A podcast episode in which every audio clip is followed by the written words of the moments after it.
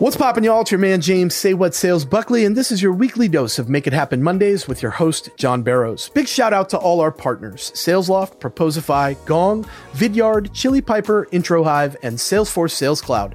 JB Sales is a game changer for you, the seller. So join us on the dark side and invest in yourself to become a member today and access all our courses, trainings, tips, and techniques that immediately impact your pipeline and results. Become a member today at ondemand.jbarrows.com. Today, we welcome Robbie Crabtree. As a former attorney, Robbie got comfortable speaking in front of crowds. He's worked both sides of the attorney fence, so persuasive speaking is literally what he's been trained to do. We speak to buyers. Can you imagine convincing jurors? Big difference. Now, Robbie spends his time working to help visionary leaders become great speakers through his company, Performative Speaking.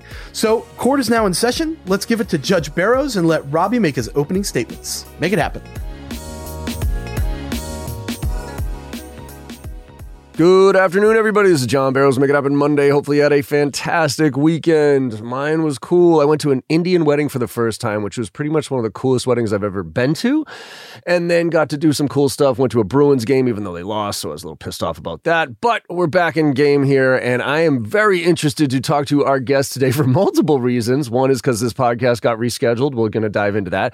But also just because of his background and where he's coming from and how it applies to sales. So, Robbie Crabtree performative speaking founder. How are you, my friend? I'm great, John. Super excited to be here. Uh, love that Indian wedding bit. I, I, bet that's a lot of fun. I can't can't wait to hear more about that. But just excited to be here and talk with you today.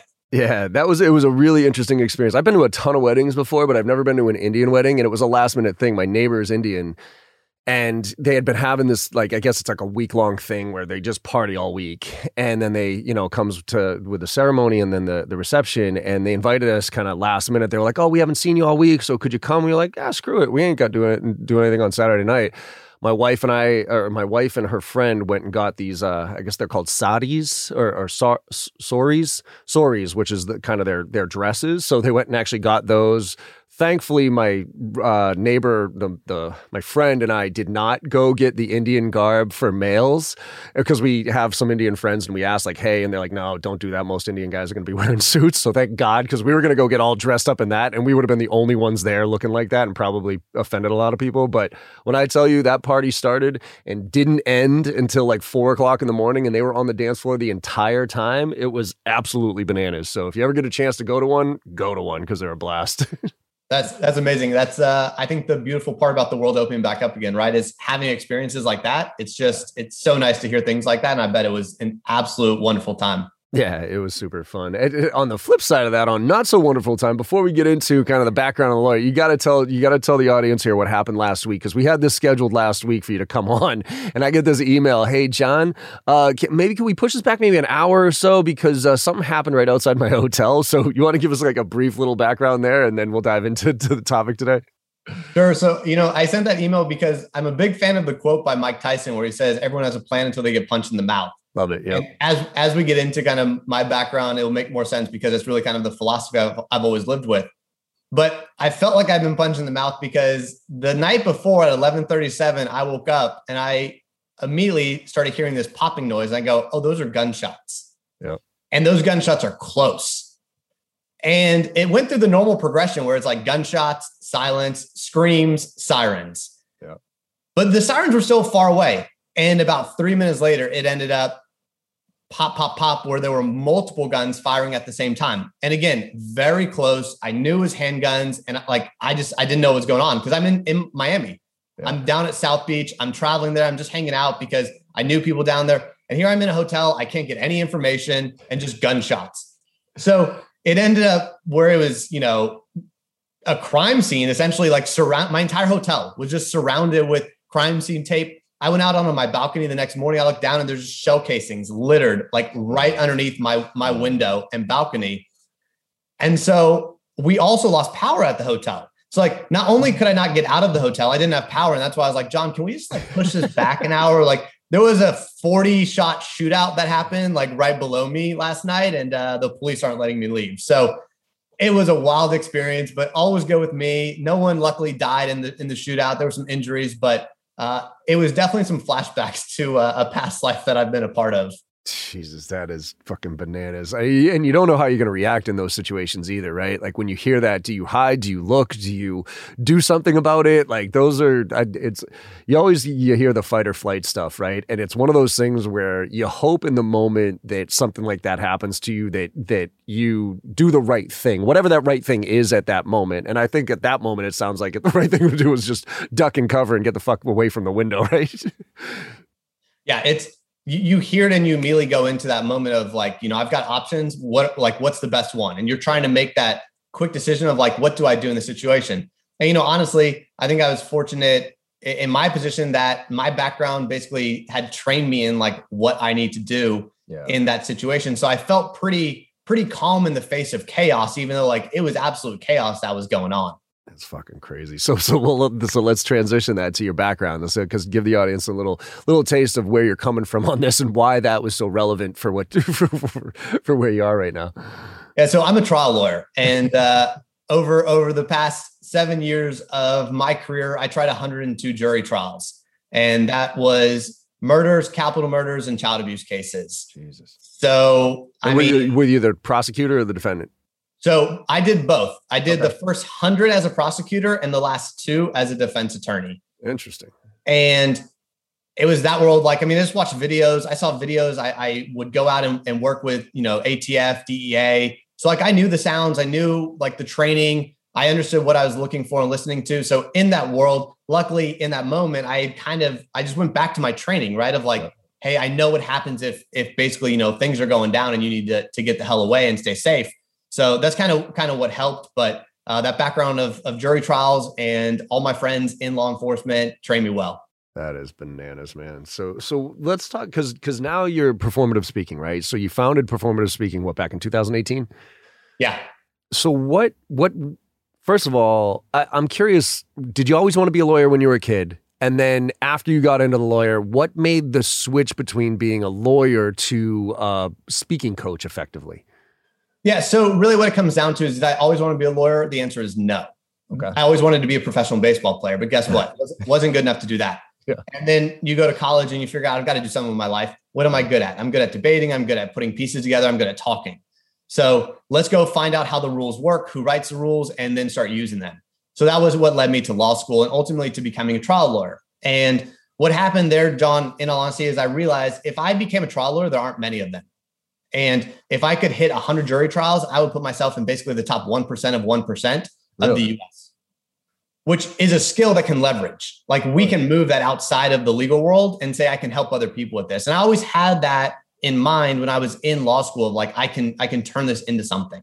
Yep. If we go to 2018, the reason I made that transition was one, I was coaching the national mock trial team at SMU Law School during that time and teaching persuasive speaking. So there started to be this signal of like, oh, the skills I've learned as a trial lawyer actually resonate with students. And then it started resonating with entrepreneurs and founders and salespeople who are coming to me right. and saying, Robbie, can you help me with this world? Because I saw you in trial and I want to be like that.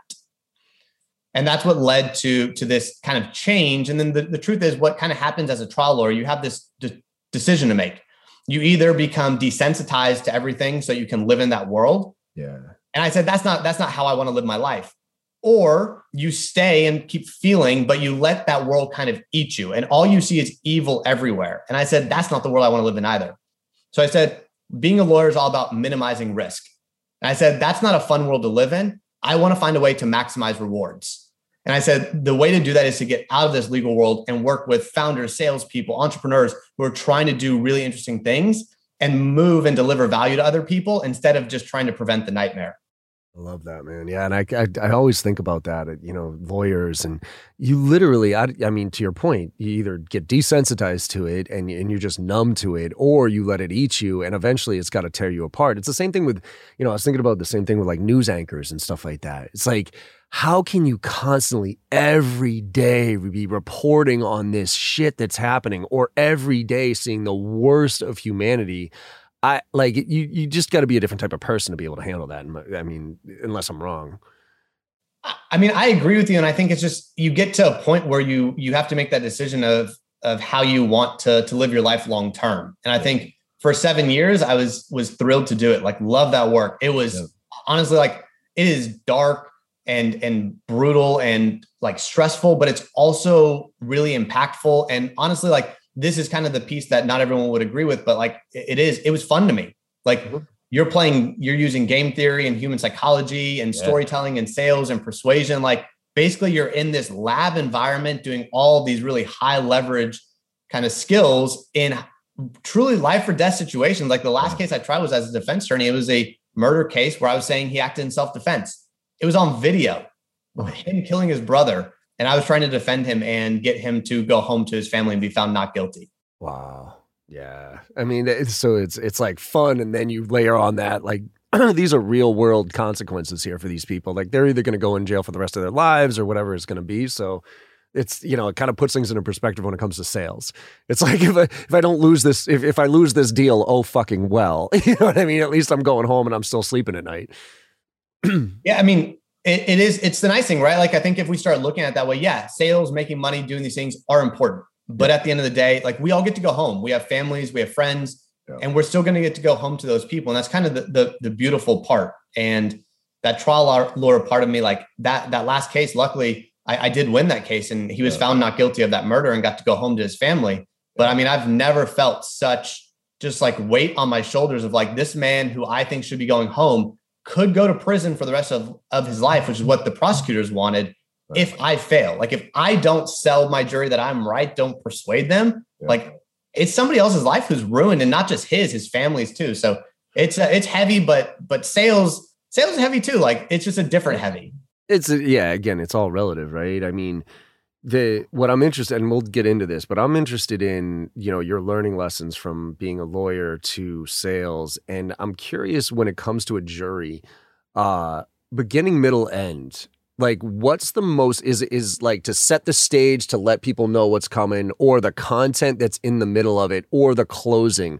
Do you put equal weighting on all three of those when you go in uh, or do you, is one more important than the other so I think if you screw up the beginning, you don't have a chance anyways. Okay. So like if we're going to say like what's the most important part, the beginning because you can, you can lose it all right there.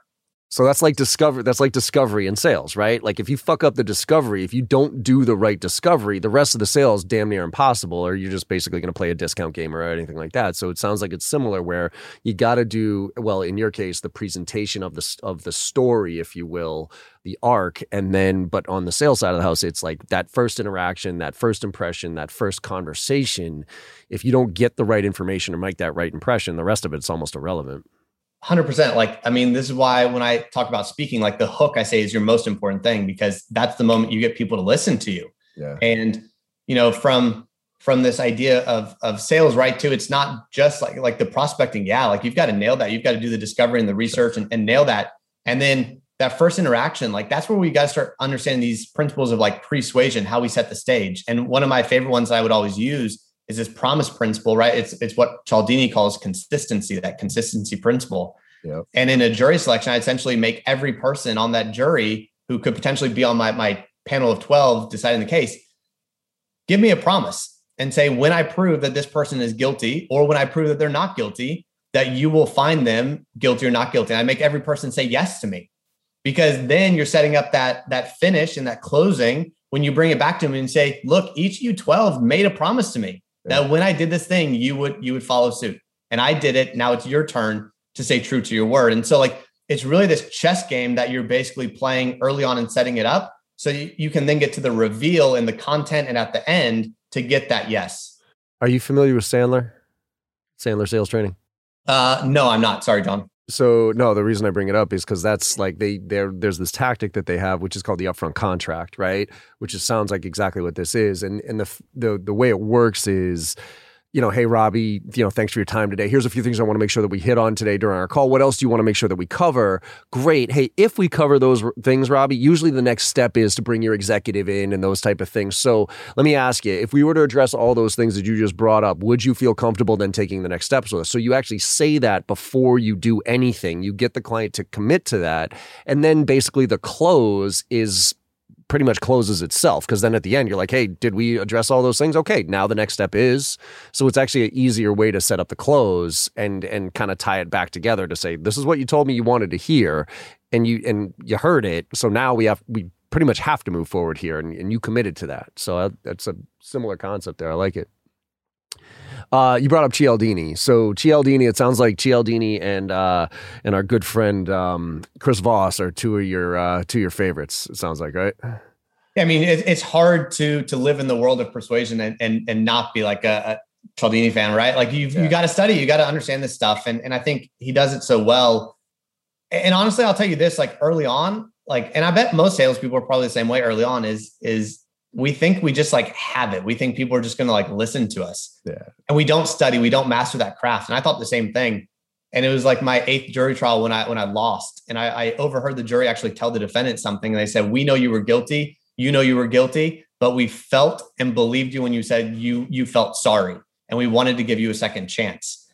And like that changed kind of my entire perspective where I was like, oh, so being right isn't enough. Like giving logic and reason is enough that's what led me down this path to study it, right? And, that, and then you get to Chris Voss and like negotiation and tactical empathy and all these ideas, very similar to the world I lived in as a trial lawyer with negotiation, these what I call tactical discussions.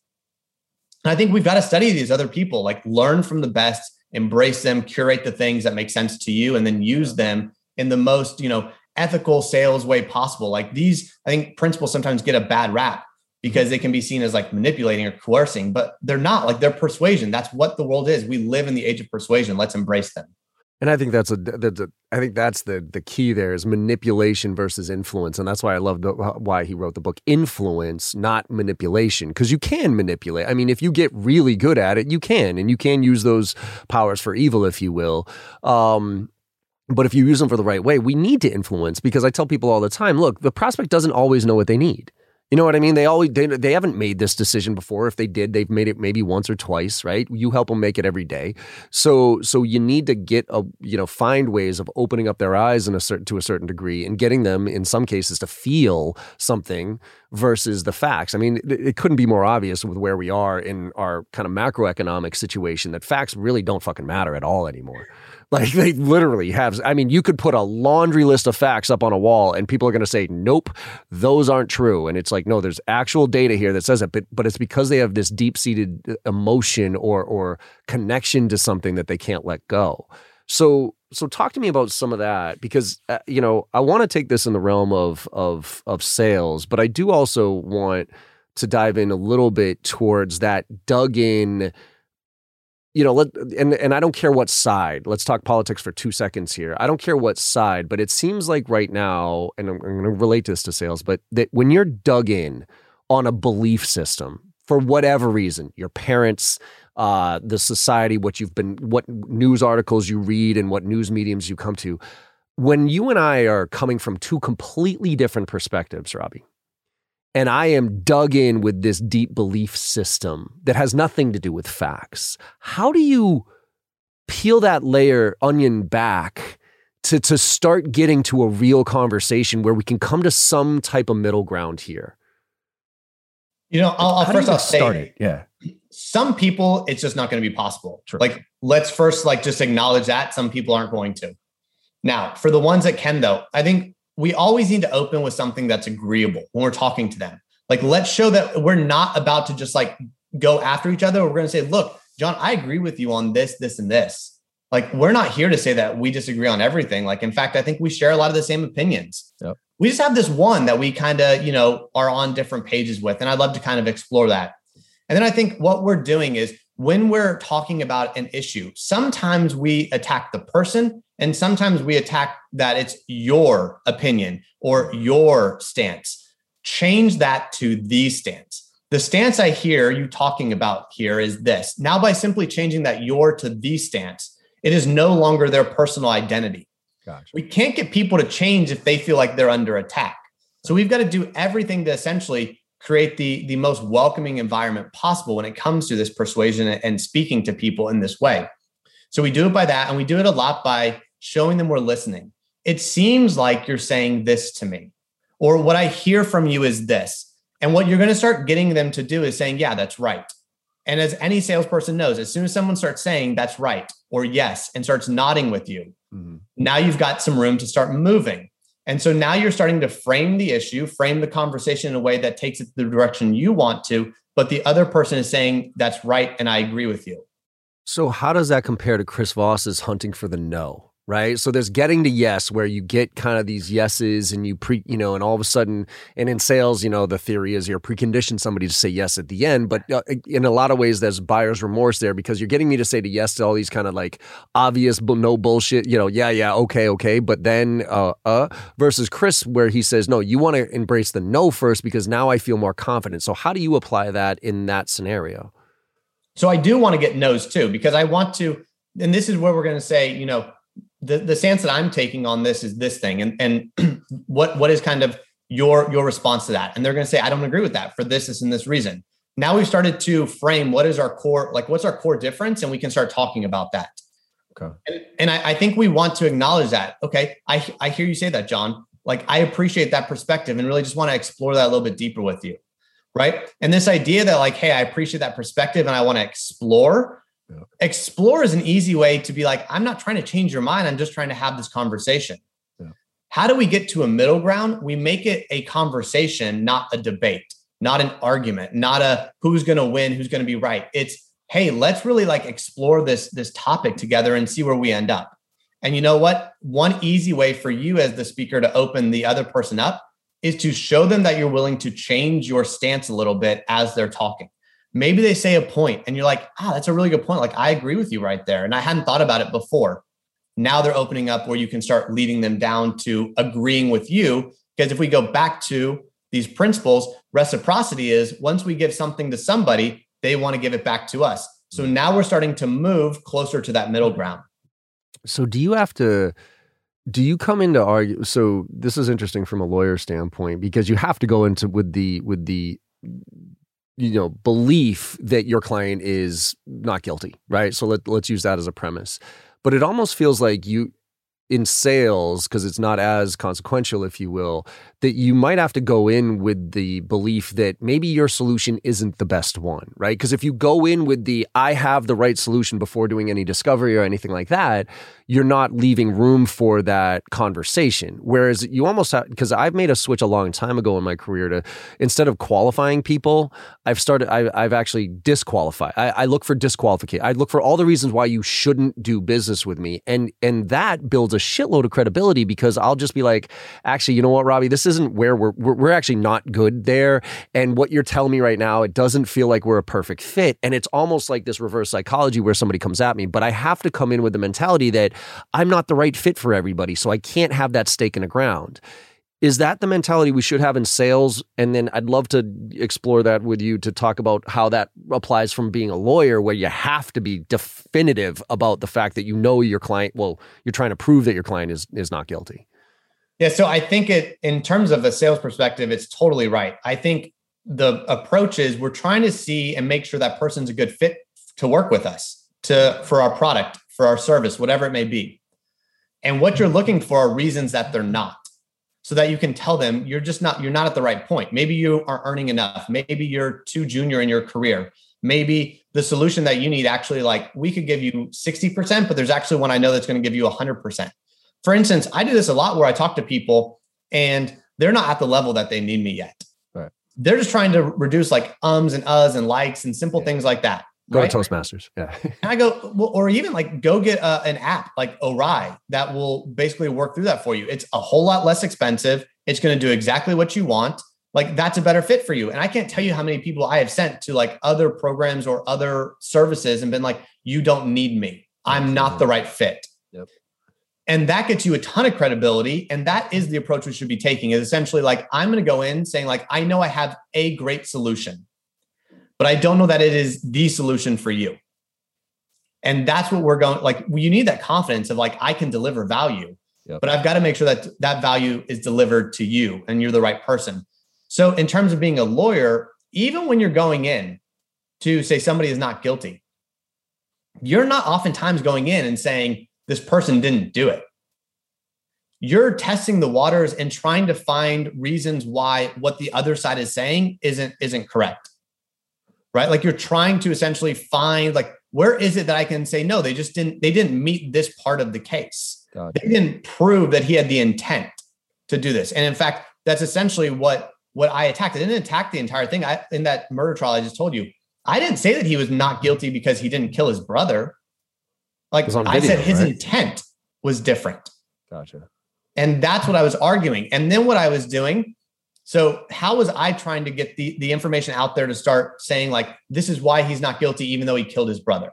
And it was talking to police officers on the stand about how long they get to give a statement after they a police officer involved shooting. It was setting up hypotheticals about like, you know, what they would have done in a situation if a somebody was acting in the way that this, you know, the, the victim in this case had acted.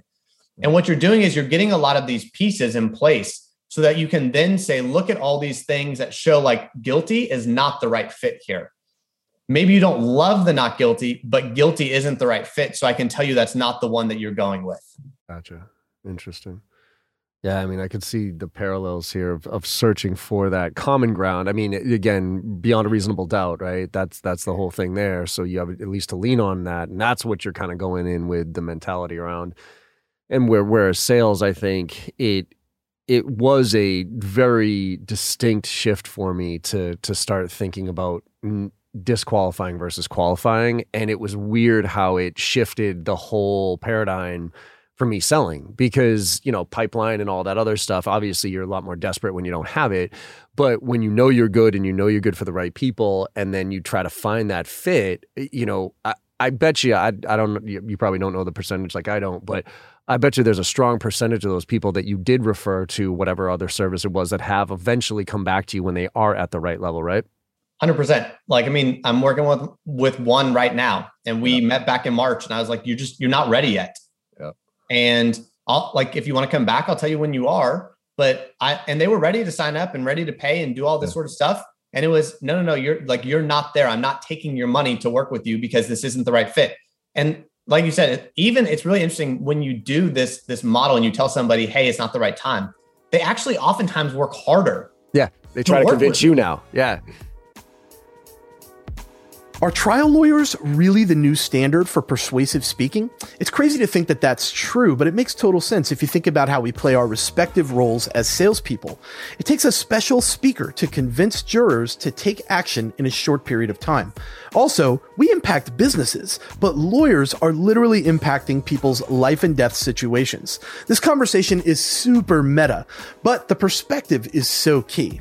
I want to hear from you, our listeners. So if you have a sales win that you'd like to share or a tough loss that you learned a lesson from, I need you to share that story with me. You can send it to james at jbarrows.com to be highlighted on next week's episode of Make It Happen Mondays with John Barrows. Today, I want to give a huge shout out to our friends at Glofox. They've recently become JB Sales members and are getting ready to change the game for their sales team. Welcome to the family, Glofox. James Murphy and I go way back. We've had a couple dinners together, and the man truly understands what it is to grow and develop your skill sets. We go back a long way, and it's a pleasure to do these live Q&A sessions with teams like Glofox that sign up to be members of JB Sales on Demand. We talked about cold calling, emails, trajectory, and much, much more. Are you ready to sign up and become a member of JB Sales to get your team onto our training? Learn how to become a member today at ondemand.jbarrows.com. Let's get the closing arguments in with Robbie and see where the verdict lands.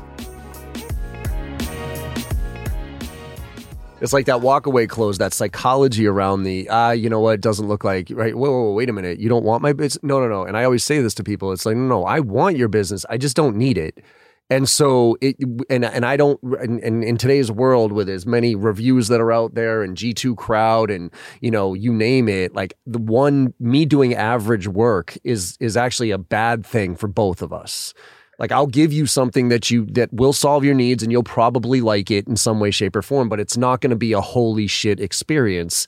And I can't afford to not give you a holy shit experience for the amount of money I'm charging you right now. Because if you give me a three star review out of five, all of a sudden I get knocked off the top list from a G2 crowd standpoint, and now all of a sudden nobody's paying attention anymore. That type of stuff. So Talk to me a little bit. I, I want to get some tactical stuff here, and I'm going to be selfish on this one. For my, let's talk about speaking, right? Uh, you know, I used to before COVID go all over the place to crowds and you know stand up and do keynotes and stuff like that. And and what I've always struggled with is, to your point, that hook, right? Like that that that intro, like uh, Seth Godin. He almost always walks in telling a story. He He just he just you know as as I was coming into he doesn't even say hello to everybody. He doesn't say hi. I'm Seth Godin.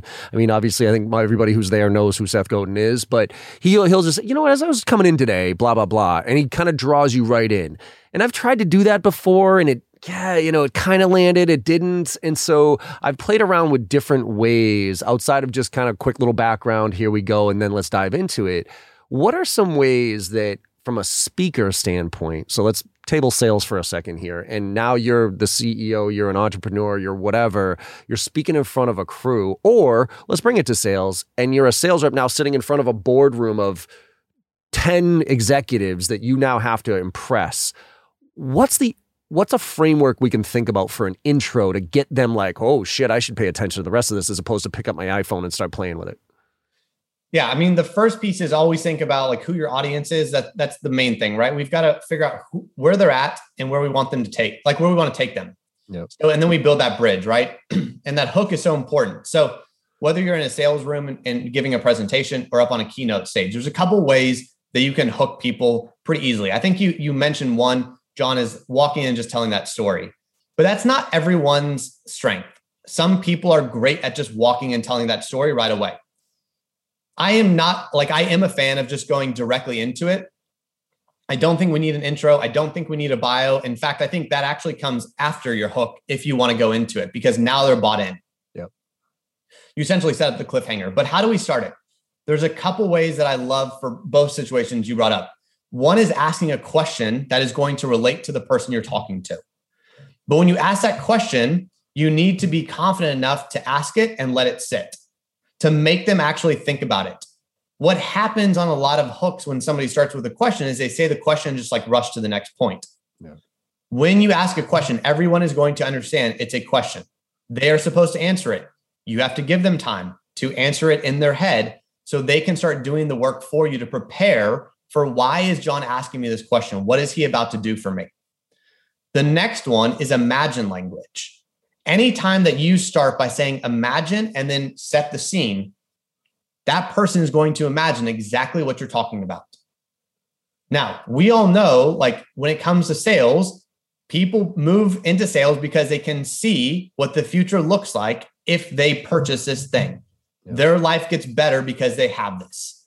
So if we can start setting that imagine, you can do imagine as what happens if they don't do something. You can also do imagine language as to what they like, what happens if they do something.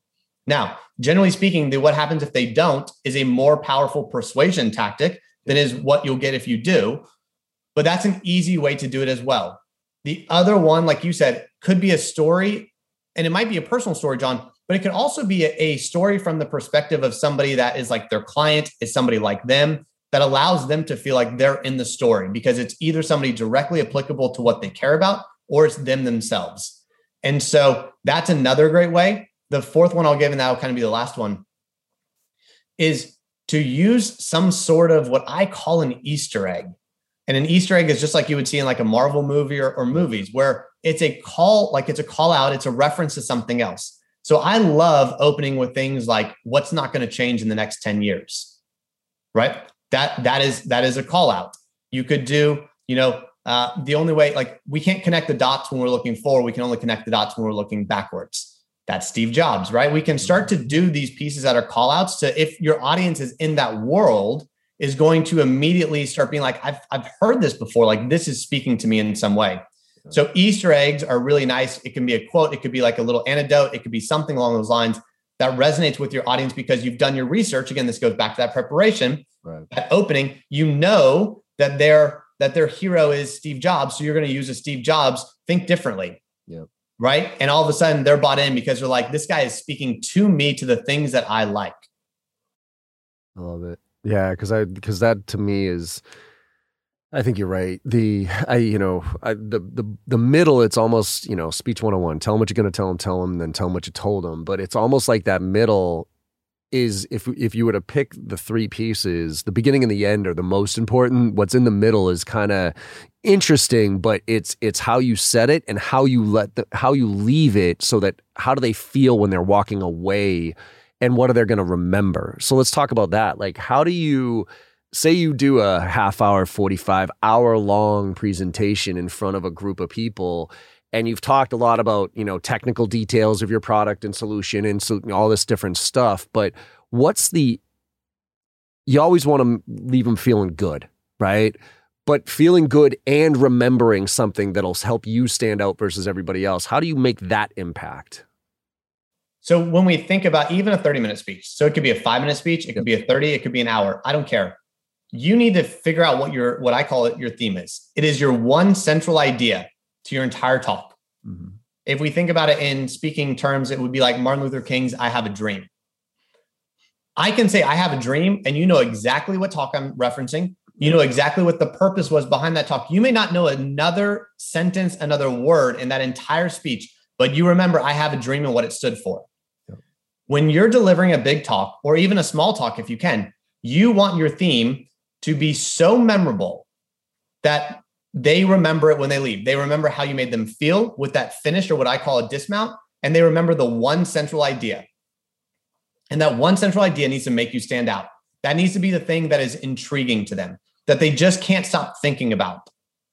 It is one of like that is where I probably spend honestly the most time anytime I deliver a talk is what is my theme and how can I make that the most memorable? And this means you need to be coming up with something that is catchy in some way. So think of like a tagline, think of rhyming, think of rule of three, mm-hmm. think of these pieces that are going to make it essentially stand out. And then this is where delivery plays such an important role too, because how we deliver our talk, we can create music with the way we speak.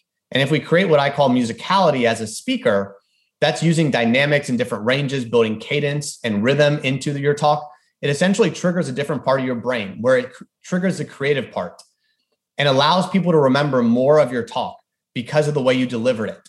If we think about it, right, in music, you can remember music lyrics years after you've last heard the song. Because of that musicality, it triggers our creative side of our brain. As speakers, too often we think, I just need to deliver the message, but you don't. You need to deliver the feeling. The message will be remembered if you hit that feeling do you subscribe to summarizing? So there's the exit of how you make them feel, but then there's the summarizing, tell them what you tell them what you're going to tell them, tell them what you told, you know, and then tell them what you told them type of thing.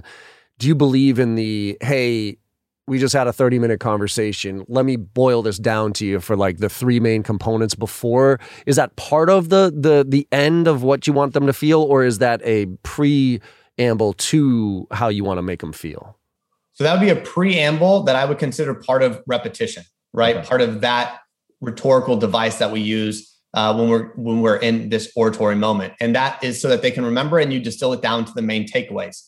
Now, this also comes back to a concept I love, which I call looping, right? And you've you've other people have certainly heard this, where you open a loop and you leave it there, and then you close it at the end. By doing that, essentially, when you close a loop uh, that you started very early on and you close it towards the end, it makes the audience remember what you said at the beginning because they they see that tie in and they're like, oh, like I remember John talked about this at the beginning, and now it all makes sense to me. And it becomes very sticky to them because you've basically demonstrated that this entire talk had a structure and a plan in place. And it makes them realize that you were in complete control the entire time. And it plays into kind of this repetition as well. And so just all these pieces come in, and then you deliver that big dismount, that big finish uh, that makes them feel some way when they leave and they remember your theme and remember kind of like how great your delivery was. Yeah, and I think I've I've kind of subconsciously done that with my my training presentations. It's funny because it's a long arc, right? It used to be a full day of 8 hours of me starting here and then ending, but now it's cut up into 3 2-hour chunks and I start with this death of the average sales rep and the science versus the art of sales and all this other stuff, and then go through and I'm talking science and, and all these different things and how to elevate. And at the end, even visually, I show the same slide, the death of the average sales rep slide, and how it, you know, how science can help us evolve. And it and it feels like it wraps it kind of all together there. Um, and I'm I'm curious, like you know, from a sales presentation, because I think a lot of people out there right now you know they they freak out when they're about to present to executives. They they, they really do. They it's like oh my god i you know i've done my discovery. I have this information. I have the three to four people in the room that i know i need to impress here. And a lot of them go into the show up and throw up or just kind of conversation but then there's no structure to it. And without structure executives will take it wherever they want and so, like, is there like a format you give to executives, entrepreneurs, people like that that says, hey, if you have, if you're doing a pitch for funding or something like that, here's the structure that you need to follow. Do this, do this, do this, have your theme, but then make sure this, this, this are hit when you do that? Yeah, for sure. So I, will break down kind of two frameworks that work within each other. So there's like my more broad framework that I call the performative speaking framework. That's like what I focus everything through, and it's essentially a five five part framework. You go through what's your goal, and the goal is not the outcome; it's the step before. The outcome, right, is the sale. The goal is like what are they going to leave thinking that hopefully will get them to that outcome. Okay. Step two is what like what emotion do you want them to feel, and we're going to define that. Then we're going to go into what I call the three tactical parts of this framework. And it's what's your hook, what's your theme, and what's your dismount. Sure. Once we have that framework done, now we go into what I would call like the three, like the three P's for a pitch. You're going to open with your hook. Then the first P is going to be your purpose. That's your problem solution. What's going on there? Then you're going to go into the passion, why you care, why your company cares, and why you're the right fit to not only solve it now, but to continue solving it going forward. And then the last bit is the potential, what it looks like going forward for that person. Not just like, hey, we've got this problem and solution that we can fix. It's the potential of where this leads to them to grow towards, or why you, as the person trying to get funding potentially, why you're going to continue to grow. Like, how do you become a 10x company instead of where you are right now? These, these are the routes. We're going to be able to expand into this, this, and this area that allows us to grow. And then at the end, we hit with our dismount, and that's where we get out. So it's really kind of that that process. And you play within both these frameworks, it keeps you focused. And that theme that we talked about is your north star. And when you're talking about structure, this is why that theme and that dismount are so important. Your theme is your north star that you just continue to look towards. When an executive tries to get you off track, look to your north star, bring it back, bring it back. And then your dismount tells you where you want to end. So with your north star as your guide and your dismount as your end, you know how to get home that's kind of the beauty in having that structure in place. Yeah, that I mean, and I love it because th- there's the other, you know, the structure versus script, and I've seen too many people try to literally memorize their presentation or whatever it is, especially when it comes to keynotes. And I've seen some horror shows when that happens, right? Where they, I mean, I, I'm not going to call anybody out, but there's this one where they were up on stage and it was a huge conference and halfway th- not even like i think it was like the fifth sentence you watched their brain stop. Like you could tell that they had memorized their intro their body language and how they were going to walk up on stage and all this other stuff and all of a sudden it was i mean i've because i've been there before so i know the look and i know the feeling and i was like holy shit. And then they backed up a little bit they're like, sorry, sorry, you know, it was a late night last night, ha ha ha. But then they went right back into that sentence and slammed into the exact same wall. And it was one of the most awkward things I think. You know, when you want to just crawl under your like seat and be like, oh my God. Like I wanted to jump up on stage and be like, hey, everybody, what's going on? So, anyways, and just kind of take the distraction off. But where is that line between structure and script and memorizing? Because I think a lot of people think that, hey, let me just, you know, practice, practice, practice. Let me get this script down so I can just say it in my sleep. But there's a danger to that. So I personally am not a huge fan of scripts. I think we should be using frameworks. I think we should essentially have outlines that we know. And then what, what I like to think of it, and, and I don't know why this works in my brain, but I essentially think of it as buckets that just are like around my talk. Yeah. And I've got like bucket one is kind of this topic with like a few maybe key phrases that I think that I know will land with people. And essentially what I'm doing is each bucket is like that. And as I'm delivering my talk, I'm also reading my audience. So I have obviously my opening hook is prepared. That's going to be delivered. And then I generally have kind of like a normal opening that I'll go through past that. And then I'm reading my audience. Do I go bucket one to bucket two to bucket three? Maybe. Or maybe I go bucket one. I'm like, you know what? I don't need bucket two anymore because this audience clearly gets, they don't need the background. Right. So I'm just going to go straight to bucket three and start going through it. But if I had a memorized script, I can't do that because yeah. the problem with memorization is you have to go start to finish. Yeah.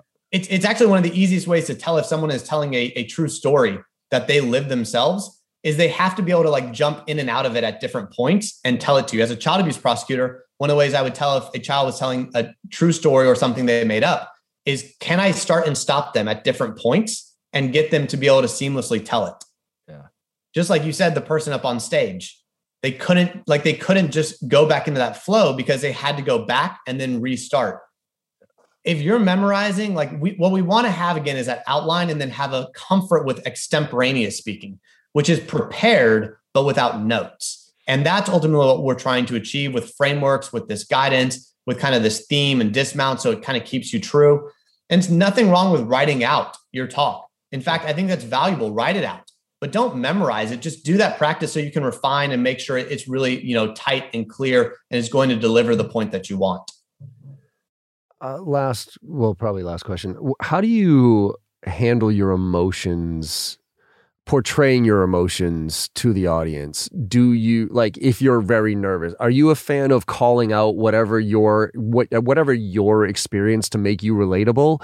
Or you know because you know you fuck up halfway through a presentation something like that you start sweating the computer doesn't go like how do you deal with those variables of either the i screwed up and i'm freaking out or the combative person that tries to throw you off of your presentation like i know those are kind of two separate ones but any thoughts on on how to how to address that or how to how to work with that sure so first off i will say i don't think I think nerves are are a misnomer. I think we feel energy and we determine whether we call that nerves or we call that excitement.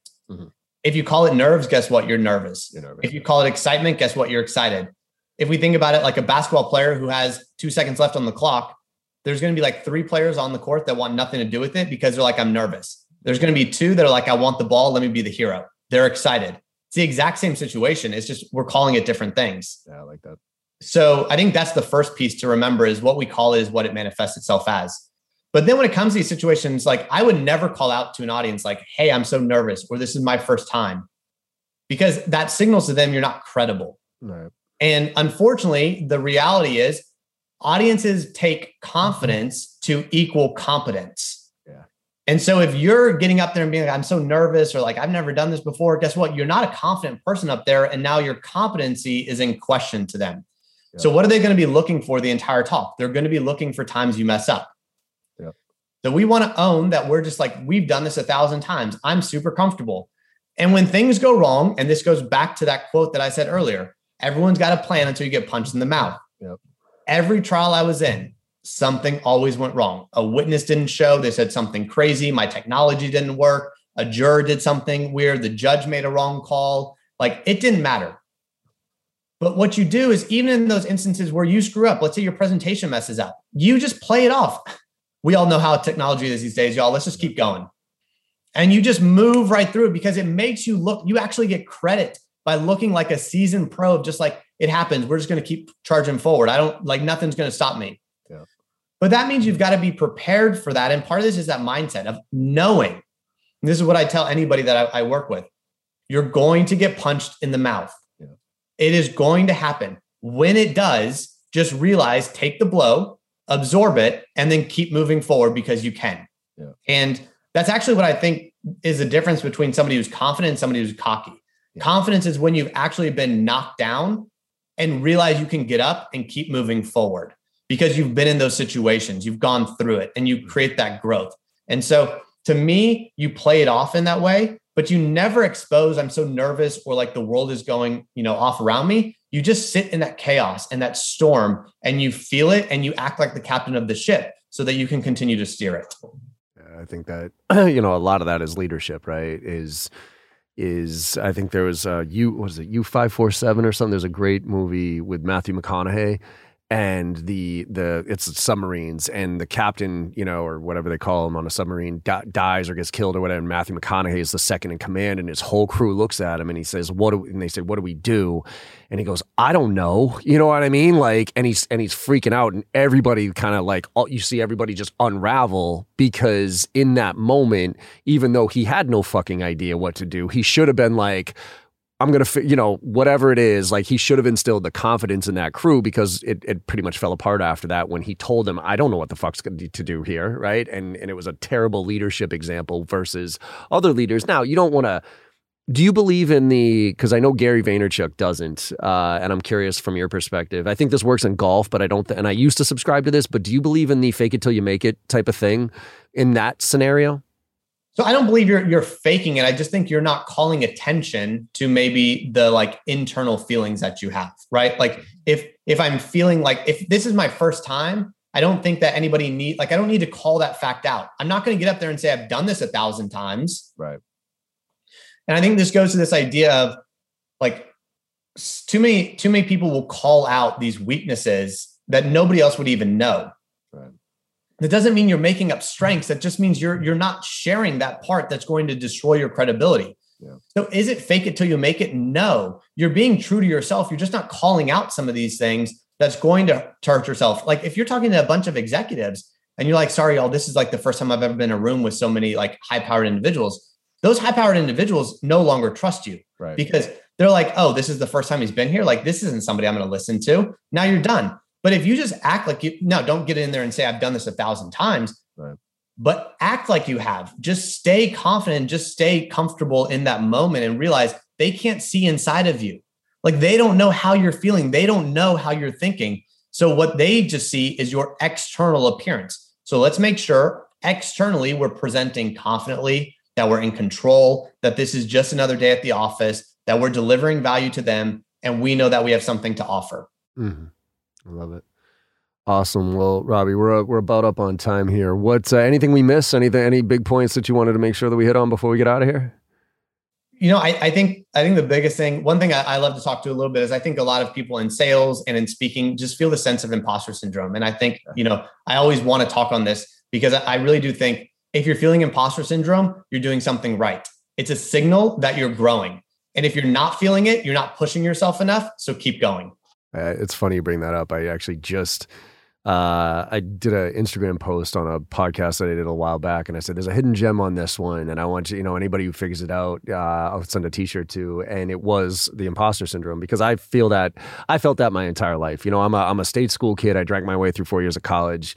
You know, and I I know I'm not the smartest kid in the room, but that's but every time I get in the room with the smart kids, after about like 15, 20 minutes, I'm like, eh, wait a minute, you're just as fucked up as I am. And, and you know, you're just smart in a different way than I am. And, I, and it was funny because this one, you know, I was interviewing the chief, you know, I don't want to say the title because it'll give it away, but like the the biggest of the big of a huge company and I didn't really I, I didn't realize it before the podcast because I just got on I didn't do any prep and I was like oh and all of a sudden I looked at the title like 2 minutes beforehand and I was like oh, oh my god I'm about to meet with the CXO of X fucking huge company. Holy shit. And you know but it was funny because within 10 minutes of the conversation i'm like ah, all right we all put our pants. You know and, it, and it, it's just this constant reminder that you deserve to be there. And i think that's that confidence versus ego thing that, that there's that fine line that a lot of people that a lot of people uh, kind of run on quite a bit. Yeah, hundred percent. I, I agree with that completely. I think that's that's the beauty is we're all people. We all deserve to be in that room. Uh, the only one, like the only time you don't belong is when you tell yourself you don't belong, because then that's going to be the result.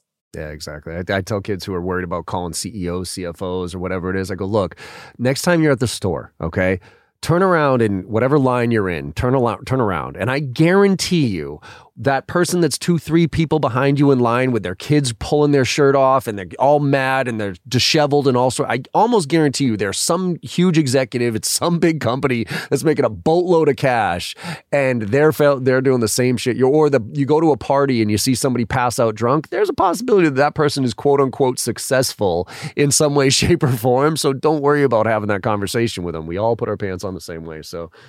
Awesome, Robbie. Well, look, I love the conversation here. I'm glad you're okay uh, from last week. So, moving forward there, uh, how, what do you want people to learn more about? Where you want people to go for performative speaking and everything else, and how can they get in touch with you? Yeah, if you want to get in touch with me, email is the easiest way, robbie at robbiecrab.com. Anyone's welcome to reach out to me there. You can also check out my website. It's robbiecrabtree.com. I write on there about sales, speaking, all these sort of things. Uh, has information about performative speaking as well in terms of how you can learn more there. And then Twitter and Instagram are great ways to follow me and LinkedIn. So Twitter is at Robbie Crab, Instagram and LinkedIn is at the Robbie Crab. Awesome. Awesome, Robbie. Well, thank you again for coming on, man. I really appreciate it. Thanks so much, John. This is fantastic and uh, lo- love love chatting with you today. Yeah, and I, I might actually uh, hit you up for for some some tips on my end as far as getting if and when I get back out into the public speaking. I, I you know I'll be I'll be honest. I don't think that uh, you know this whole COVID thing and, and getting me off of an airplane has been a blessing. So my desire to go back on the road and do keynotes and all that other stuff is not high, but I know it's coming. So I might have to uh, pick your brain here a little bit when I get back into that mode. So uh, I'll I'll keep your email handy. Sounds amazing, John. Looking forward to it. Awesome. All right, everybody. Well, hope you enjoyed the conversation as much as I did. Got you some nuggets out of here, some things to think about. Um, and just like I say every time, go out there and make somebody happy today. Because even if you had a shitty day, if you made somebody happy, you made somebody smile, you know you had a good day. And the world needs a lot more of that these days. So get out there and make it happen. Thank you all for listening. I appreciate it. All right, y'all, that's a wrap for this episode of Make It Happen Mondays. All rise, the Honorable Judge Relevance presiding. Uh, I understand that we've reached a verdict. We, the jury, find the conversation to be highly valuable and recommend the accused, Robbie Crabtree, continue to teach salespeople to speak persuasively and with tact and confidence. JB really hit a high note here with Robbie, and we hope that you see the lines drawn that connect persuasive speaking to sales as clearly as we can see them. Your membership to JB Sales will include weekly live Ask Me Anything sessions and now quarterly one on one coaching as well. This is a new change, and we're looking forward to bringing it to you, our audience, the folks that get the most value out of the content that we create. If you don't want to hope for success and you want a plan, let's get you started. Get access to all our training courses, tips, and tactics today and get the kind of help that you need at ondemand.jbarrows.com. JB Sales is now live on Instagram. Follow us today at JB Sales Training, all one word, where you'll get daily tips, sales strategies, and much, much more. Follow us to get personal with us. Let's go. This page is amazing. So much fun.